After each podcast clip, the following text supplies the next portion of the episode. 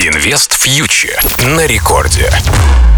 Всем привет, с вами Кира Юхтенко, основатель Invest Future, и это наша еженедельная встреча на волнах Радио Рекорд возобновляется после праздников.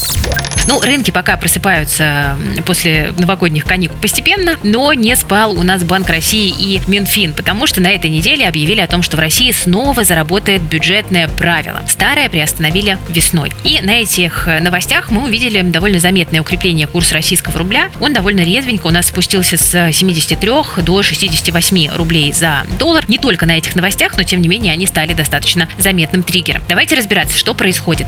ЦБ заявил, что с 13 января возвращается к операциям с иностранной валютой на внутреннем рынке в рамках бюджетного правила. Ну, то есть, если перевести это на русский язык, то э, начнет продавать юани из резервов Фонда национального благосостояния, продавать на бирже, и за эти юани получит рубли, которые пойдут Минфину на покрытие дефицита бюджета. Дефицит бюджета становится довольно заметной проблемой. Там за 2021 год он перевалил за 2% от ВВП, и для России это довольно высокий уровень. И уже в январе бюджет может недополучить почти 55 миллиардов рублей нефтегазовых э, доходов. И, соответственно, вот на этом фоне ЦБ как бы и открывает э, кубышку и начинает юани продавать. Как работает вообще бюджетное правило? Давайте в общих чертах напомню. А если нефтегазовый доход э, ожидаемый выше базового уровня, то вот излишек, который образуется, он идет на то, чтобы Минфин покупал рубли. А, юани, прошу прощения, покупал. А если ниже, то Минфин, соответственно, юани будет продавать. Да? После того, как доллар, евро стали валютами недружественными, то вот ориентироваться стали здесь а, именно на китайскую валюту. Да, и вот сейчас мы видим ситуацию, когда ожидаемые нефтегазовые доходы ниже вот этого базового уровня, поэтому и переходят к продаже юаней, получают за них рубли, этими рублями как раз-таки и закрывают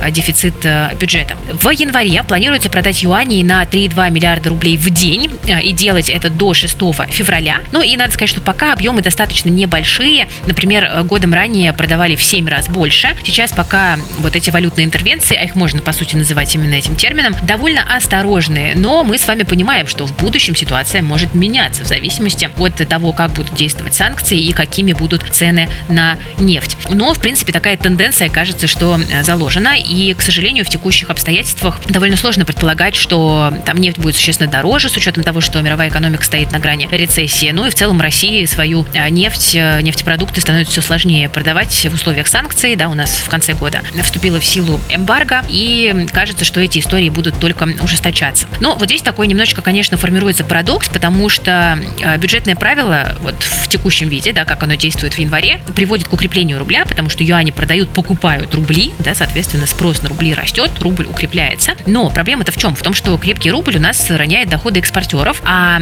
а это, соответственно, только лишь э, расширяет дефицит э, бюджета. Да, то здесь получается такой немножечко замкнутый круг на первый взгляд, но, с другой стороны, надо понимать, что бюджетное правило это все-таки не единственная вещь, которая влияет на курс рубля. И если, например, ставка ключевая будет снижаться, то рубль не укрепится слишком уж сильно. Это тоже надо понимать. То есть кажется, что вот эти новости о бюджетном правиле, они в каком-то смысле ограничивают ослабление рубля, да, то есть там в текущей версии идти существенно выше там 70-72 рублей за доллар при прочих равных будет сложновато курсу, просто потому что есть крупный игрок ЦБ, да, который здесь просто ограничивает э, ослабление российского рубля. Но и с другой стороны, опять же, да, думать, что э, все-таки это приведет к какому-то там фантастическому укреплению рубля, там даже до 60, наверное, я бы тоже не стала. То есть скорее вот эти новости говорят о том, что пришел ЦБ и будет стабилизировать валютный курс где-то в районе текущих уровней. Пока картина выглядит именно таким образом. Но вообще, конечно, картина получается довольно интересная, потому что если нефтегазовые доходы бюджет будет не, недополучать, да,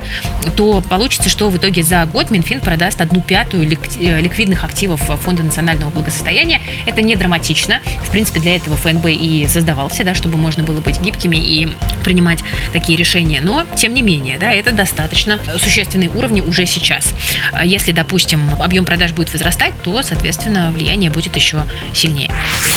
Ну, постаралась вам рассказать в общих чертах, как эта ситуация будет влиять на курс рубля, будет влиять стабилизирующим образом. Ну, а мы с вами будем наблюдать за дальнейшими действиями регулятора и Минфина. Держим руку на пульсе. На этом сегодня я буду прощаться. С вами была Кира Юхтенко, основатель медиа и образовательной платформы для частных инвесторов Invest Future. Встретимся через неделю на волнах Радио Рекорд.